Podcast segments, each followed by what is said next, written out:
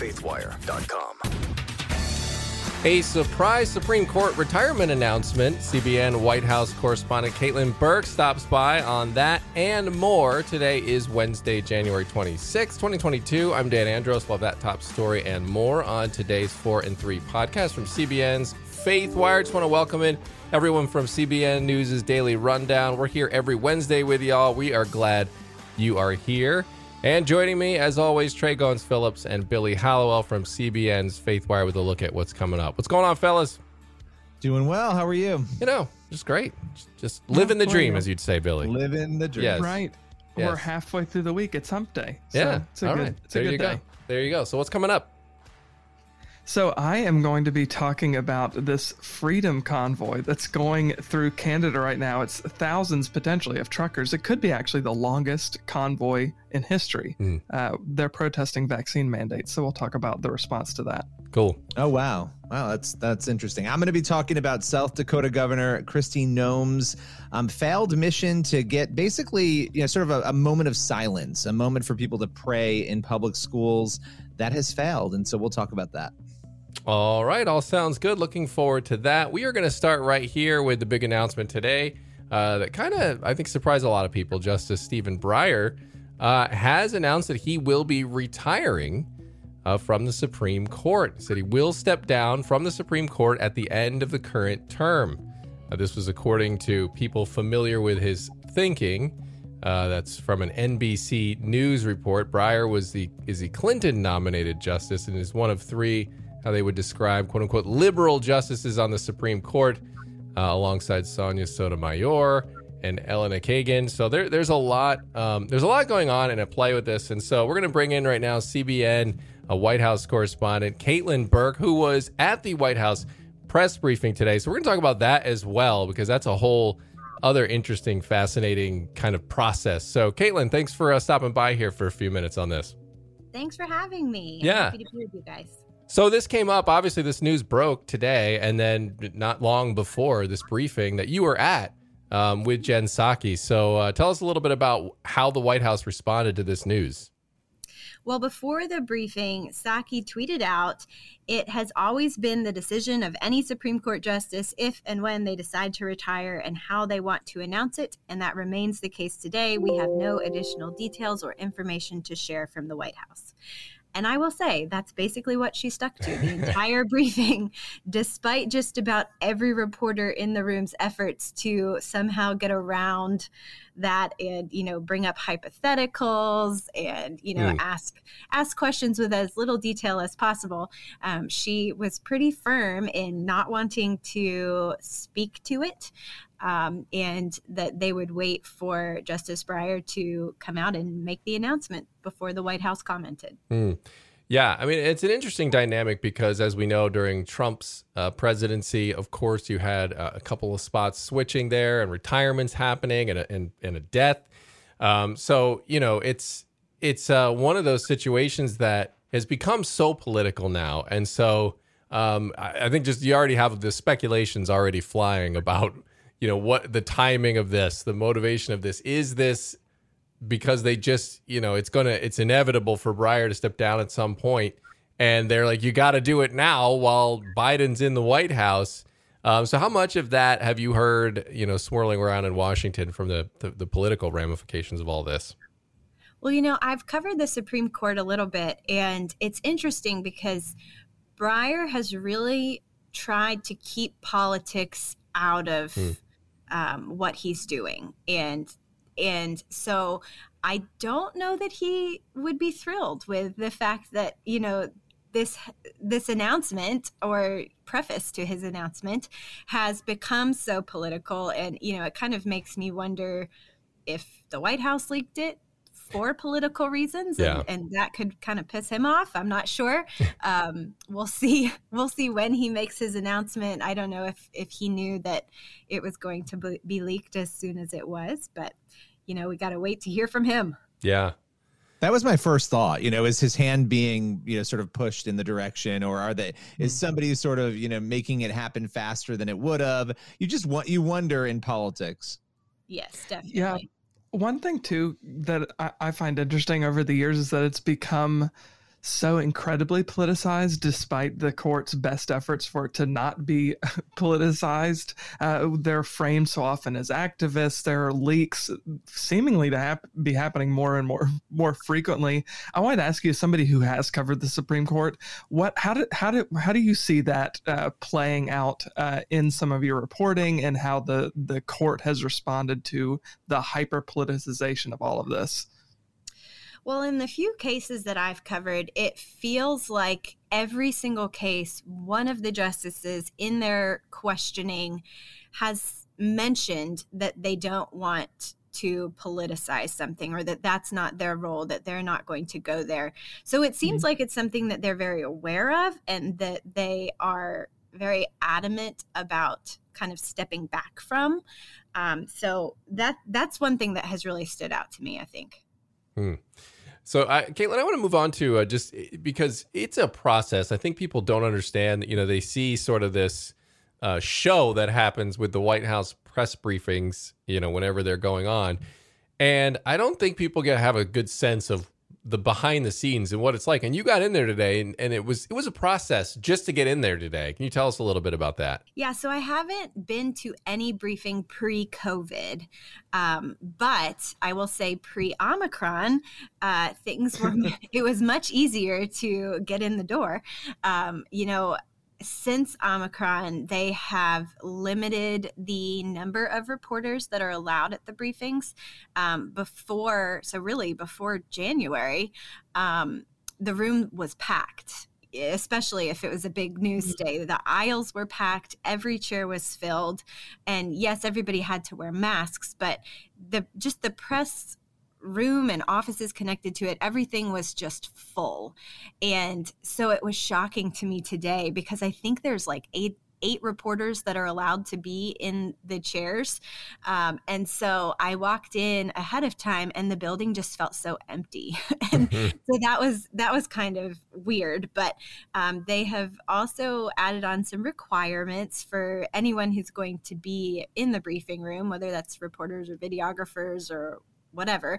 Um, so you are basically uh, the reporters are on a rotation and so that started about three weeks ago and we've just been waiting to find out that like our our seat is up that uh, that our rotation is is up. And so we finally got the email yesterday that we would have a spot today and had to let them know immediately if we were going to attend or else they were going to move on to the next person on the list. And so we quickly responded and then they let us know that we needed to I needed to go and get a COVID test um, morning of the briefing. So this morning, and it's I could have done like an at home test by myself, but then I have to provide them proof of it. And there's a few more hoops to jump through. So I decided to go the route of the White House provided test, um, which you have to take you know, a couple hours ahead of the briefing. So came in early this morning, went and got my rapid COVID test from the White House staff and got a little wristband to prove that I was cleared. And then they require everyone not just to wear a mask, but to specifically wear a KN95 mm. or N95 mask. So everybody is pretty masked up in there. um, with with very secure, heavy duty medical grade masks.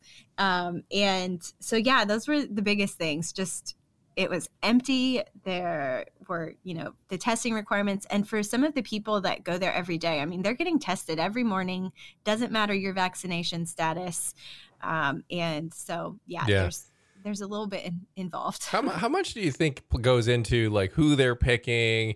I mean, is it sort of just random and they're trying to be fair? Because I mean, you can tell when when President Biden, for example, is doing a press conference, it's very obvious they've given him a list of here's who I'm supposed to call on. Like he's kind of saying the things out loud you're probably not supposed to. Like here's who here's who they told me to call on. You know, and you're like, oh, okay.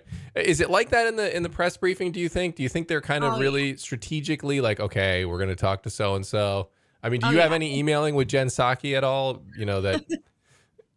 no, and it's very frustrating. Pre January, pre Omicron, um, she would literally, in the exact same order, every briefing, give questions to the exact same people. It was the people who have seats at the front of the room. And I mean, it was it was pointless. It felt like to even come prepared with a question because she never ever called on us. and so, I mean, it was like basically if you sit in the back half of the room, you can assume no matter how much you raise your hand, you're not going to get a question. Um, I never once received one during the pre Omicron days. Um, and so, I I think she very much has her set people, and of course they're you know the the bigger news outlets. Yeah. Fox, Well- Fox gets a question, CNN gets a question, ABC gets a question. You know, it- Yeah. the, the ones you would expect. Yeah, and it's interesting with that. Doocy is getting the questions a lot because um, it- it's like they know he's going to ask a critical question. They just know that he's. It's essentially the role reversal, the Jim Acosta role. You know, where you've got the foil there. That's kind of the main one that's going to really poke the bear. And so they. I mean, it just goes to show that they want that too. Like they're looking for that moment on their side as well to sort of you know eh, it, it's kind of funny to watch the media because it's like you know you have the right leaning media will be like watch steve Doocy just own jen Psaki. and then you know this the same exact question you have other outlets going look at jen Psaki just schooled you know it's like they know that it's good for both sides Yes, yes. And it was funny. I was there on Jen Psaki's birthday, and before Pete Doocy asked his question, he said, Happy birthday. And she said, Whoa, whoa, whoa, be careful. If you're nice to me, all the conspiracy theorists are going to go crazy. So they have, you know, yes, he's going to ask critical questions, but Right. they have they have a nice banter. yeah yeah you can see that they don't hate each other so yeah, but you did now Caitlin, uh, look you got a question today so you I you did. you did get to answer ask one and i thought she deflected i mean it, it was a good question and you know she turned it around and tell tell how she turned it around on you because i think it's a fair question and she kind of dodged it she she did a little Oh, dance guys, I'm not gonna lie. I was a little mortified. it was it was my first White House briefing question, and I, you know, I will admit I wasn't prepared enough. Uh, so basically, my question was about inflation, and I asked, you know, as we are preparing to potentially have interest rates go up to help deal with inflation. A big factor that many point out with our current inflation levels is government spending. And so my question was, um, you know, as parts of the Build Back Better bill start to come through and potentially get passed, given that it's not fully funded, will that later down the road raise inflation again and increase our deficit? So instead of answering the question, she fired back at me, well, who says it's not paid for? I'm not gonna lie, I have no idea. I I was I was conferring with our economic expert at CBN. I told him that the producer wanted inflation question. That's what he suggested, and I should have done more research to be prepared to answer that question. But I came in with a question well that had been sent on to me. yeah look And- but but that's a good question and i think you know she's obviously she's doing this every day or, or most days and so she's like to me that shows she didn't have an answer and and she actually took a risk because if you happen to have that name you know that that source you know ready at that moment well then what would she have said right she just took a Yeah. gamble that you didn't have it because like you know uh, because i think that's a very reasonable question and and to me that just shows that she sort of deflected it so Well, it's a common sense question too, Yeah, and, and it's almost like um everybody, you know, everybody paying attention, you know. So, but but yeah, that's I mean, uh, bravo to both of you though, and I Yeah. think too. Look, it's it's a tough position for yes for her to be in and for you to be in. So I I always admire watching you know people take that on. So congrats to you Well, for doing it. Well, thank you. I I just- do. I do now know the answer to the question. Well, let's have it. Let's guys- have it then. You guys are curious, and I will say, she and I both knew in that moment that there are people who say it's not paid Yes. for. I just couldn't tell her who they were. So, uh, it is actually the nonpartisan Congressional Budget Office that has said. oh just the cbo not- oh yeah, yeah. You know, it's, it's not just a random economist right uh, that has said that the Build Back Better bill is not fully paid for and would add $365 billion to the national deficit between 2022 and 2031. So, Yeah. from, from my understanding, the biggest thing that makes it not paid for is that many of the programs and tax credits um, say that they'll expire after a year or three years or six years. And so CBO is saying that's incredibly unlikely. You know, politicians in the future will be pressured to continue them, and Build Back Better does not fund them as long as they will likely be continued.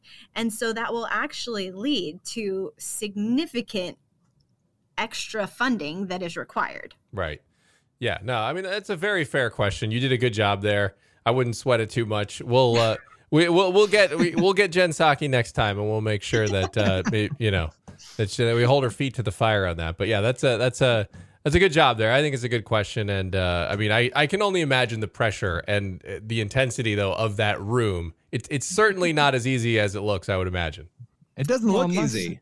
unless you are uh, are Jim Acosta at CNN or Peter Doocy at Fox News, like it's Well- a pretty thankless job in both directions because you're it's you know unless you're going to get a made for TV soundbite moment, Right. uh, if you're asking an actual question that you know has some uh, some weight to it, like the question you were asking, Caitlin, which again I just can't. It is quite a gamble that because it's the CBO, an organization that everybody knows about, right. and certainly Jen to say, well, I don't know of any economists or any, an- uh, uh, uh, you know, uh, analysts uh, or analysts who don't think this is paid for. It's like, I don't know. I think you probably know about the CBO. you might Um, have so, you might have heard of that. but you know, I think good job, good question, uh, and you can always, you know, maybe maybe next time you're in the rotation, you'll get a question and you can follow up with her on that. Oh yes. Well, I do plan to email her and and answer her question just so that she There you go. She's aware, Yes. so she we don't Yeah. leave her hanging, you know, Yes, because right, it leaves her indeed. hanging in the briefing. yes. Just well, a by the way email. Yeah, just the CBO. It's just the CBO. yes. Yeah. I like that. I like you that. You may have heard of them. You know? Yeah.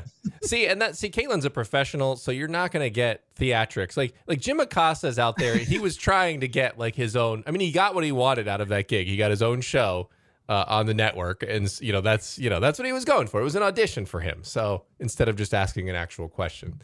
Like a journalist would do, like Caitlin would do. So, all right. Well, Caitlin, thanks for popping by here for a few minutes. Fascinating to get a behind the scenes look at just kind of an experience that uh, is is truly a unique thing uh, to to. So we uh, we appreciate you spending a few minutes here. No problem. Thanks for having me, guys. All right, thanks to uh, Caitlin Burke for joining us there, and um, let's head on into uh, story number two. Yeah, so uh, moving over to Canada, from the White House to Canada. So um, massive crowds uh, were seen cheering this morning, yesterday and this morning, uh, when Canadian truckers uh, finally reached Ontario. Uh, so they've been traveling in what they've called the Freedom Convoy for a while now, since the weekend, protesting vaccination mandates. So according to Toronto Sun, um, the Guinness World Record right now for the longest recorded truck convoy is a little more than 4.5 miles in Egypt in 2020. I'm not certain what their convoy was about, but uh, the Freedom Convoy is traveling from British Columbia to Ottawa uh, and is said to be considerably longer than that. Uh, so they may be setting a new record, uh, though that's not the purpose of, of why they're doing it. So, uh, with more than 85% of Canada's 120,000 truck drivers who regularly cross into the U.S. already fully vaccinated against COVID 19, there could be as many as 16,000 who could be sidelined uh, because of new vaccination restrictions, both in Canada uh, and implemented by President Joe Biden here in the United States. And that's what they are protesting. So many of the truckers participating in the protest uh, did so after Canada's January 15th deadline, which forces unvaccinated drivers to commit uh, to two weeks of isolation and submit negative COVID 19 tests before they're allowed back into Canada. Uh, and in the US, similarly, the Biden administration implemented new restrictions this past weekend, forcing non US citizens who are entering the country at the Canadian border to show proof of vaccination uh, before uh, being permitted to come into the United States. And if they don't, uh, they also would have to undergo pretty stringent restrictions, like the two week uh, isolation and quarantine thing, and then a negative test after that, uh, which obviously would uh, significantly hamper an already incredibly uh, crippled uh, supply chain.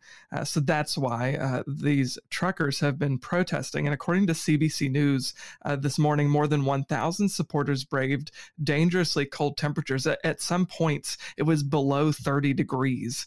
Uh, in certain areas. Uh, they came outside to greet the convoy as it passed through Manitoba, uh, obviously en route, like I said, to Ottawa.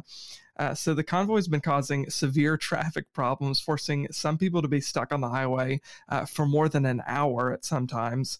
Uh, most, though, who CBC News talked to at least, don't seem to mind. They very much support uh, the cause. Robert Jorgensen, a trucker from Winnipeg, joined the drivers along the way, and he told CNB, uh, CBC that he plans to travel with the convoy uh, all the way to Canada's capital city. He said, This isn't even about a vaccine anymore. It's not. It's not about a vaccine mandate on truckers. I have been free my whole life, and somehow now I'm not.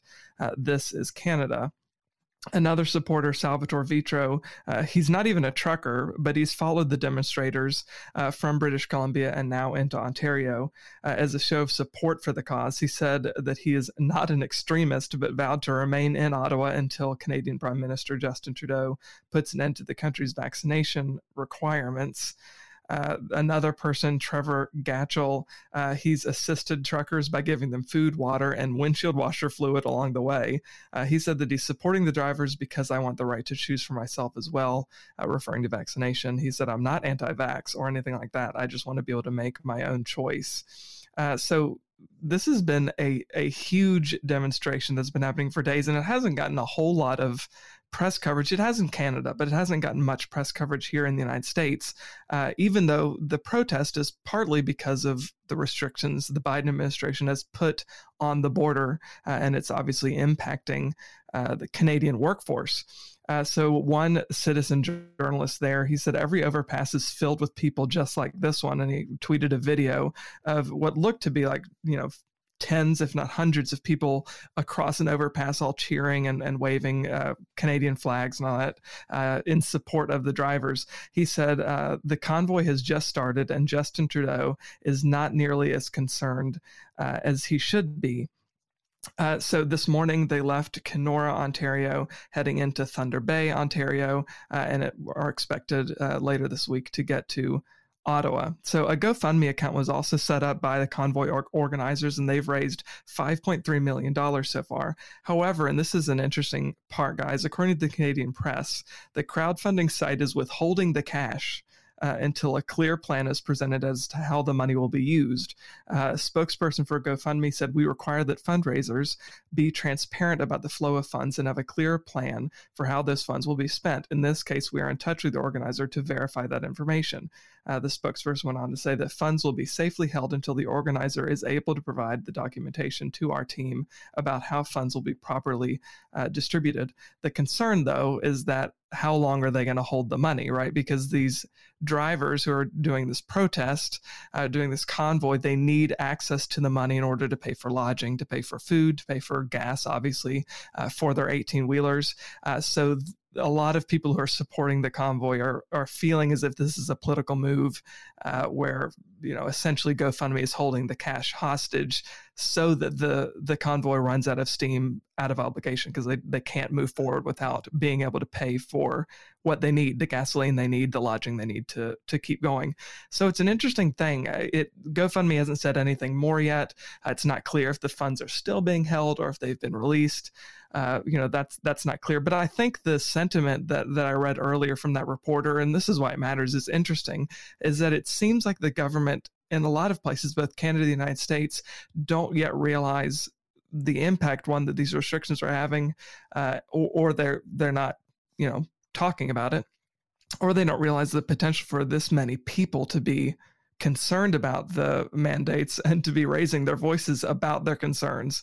Uh, so it's interesting to see uh, this this shift that appears to be happening now of people who were okay with some of these restrictions, particularly earlier on when we didn't know much, but now that we know as much as we do and we, we know what we do, uh, people are are starting to say, "Hey, I, this is not doable. We can't continue to live like this because it's you know it's breaking down uh, the functions of our society. Yeah, it's a, it's it's uh, quite a movement. And did Did uh, if I'm not mistaken, I, I don't think I, I, haven't been able to confirm this. I do see a page called um, Convoy to Ottawa 2022 Restart, and I think their page might have gotten shut down, the original page, uh, or suspended oh, in some way, shape, or form. But but it's already got the the restart one ha- already has 91,000 members. So uh, hmm. apparently apparently they're up and going again. But a lot of pictures, a lot of videos on on that Facebook page, um, and there's that 5.1 million you're talking about uh, that is being held up right now by by uh,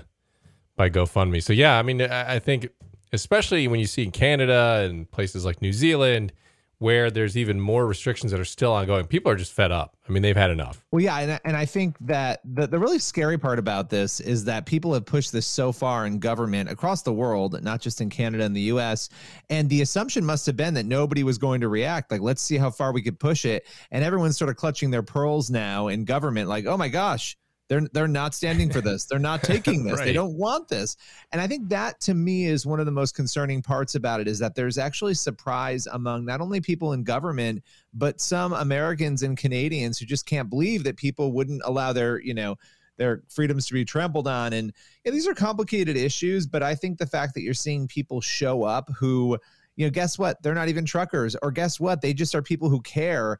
I mean, I, I saw mm-hmm. that sentiment in the story and in other stories talking about it where people would say, This is Canada, just like we say, this is America. How could this be happening? So it's um it's really fascinating to watch people draw the line now and say, No, this has gone too far. Yeah.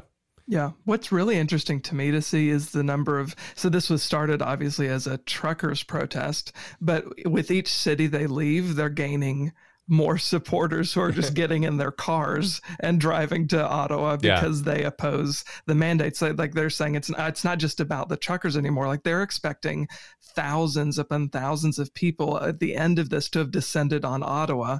Many of them saying that they're not leaving until the government takes some sort of action to relieve these mandates. So I don't know what Trudeau is going to say, how he's going to respond, what the you know what the tenor of the government is going to be there. But it's clear they're going to have to they're going to have to say something. Like they can't just ignore this massive crowd of people, particularly once they're in Ottawa. Yeah. Well, maybe they'll make like you know the the French president there and just make the, the unvaccinated's lives miserable, and that'll be their stance. It's a great stance to have. Yeah. Anyway. all, all right. right. Well, that, that that brings us over to our, our story about South Dakota. And this is this is a really bizarre story for a number of reasons. But if you think back to, I think it was December, we talked about this on the show. South Dakota Governor Kristi Noem, she went on a mission to quote, restore protections for prayer in schools. And there was a bill that her administration had created. And the goal of this bill was to basically create um, a moment every morning, a moment of silence. And that was actually the title of the bill for people to either think or pray. Um, and this was for both students and teachers. And it was going to be something that was required in every public school. The interesting thing is that bill failed last Friday, and it didn't fail because progressives or liberals were against it. It failed because the GOP dominated House Education Committee in the state actually rejected her efforts. It was a vote of nine to six, and so it didn't even make it out of the committee. Now, this was something, and, and you may remember this previous conversation we had in December, where atheists and secular groups and others were, were standing up and they were expressing fear over this bill, over this proposal, um, saying that it would lead to prayer and it would lead to forced prayer and confusion and all these other things. And it, it is really intriguing to dive into the text of the bill, which we highlight over at FaithWire. You can read the text, but basically, I mean, this specifically notes that it doesn't offer permission or a pathway for any schools to use that moment of silence to implement what they called a quote religious exercise. So they went out of their way to say, look, we want to create a space for people to pray if they choose to. If they don't want to pray and they just want to reflect, that's fine too. Um, but you can't use it as you know a violation of the separation of church and state. You just need to create the moment and let people do what they want with it. And at the mm-hmm. time, the governor said, look, quote, every student deserves the opportunity to begin their day with a calm, silent moment. She said, I hope students will take this opportunity to say a quick prayer or reflect on their upcoming day. However, they choose to take advantage of this time, it will be beneficial to students and teachers alike.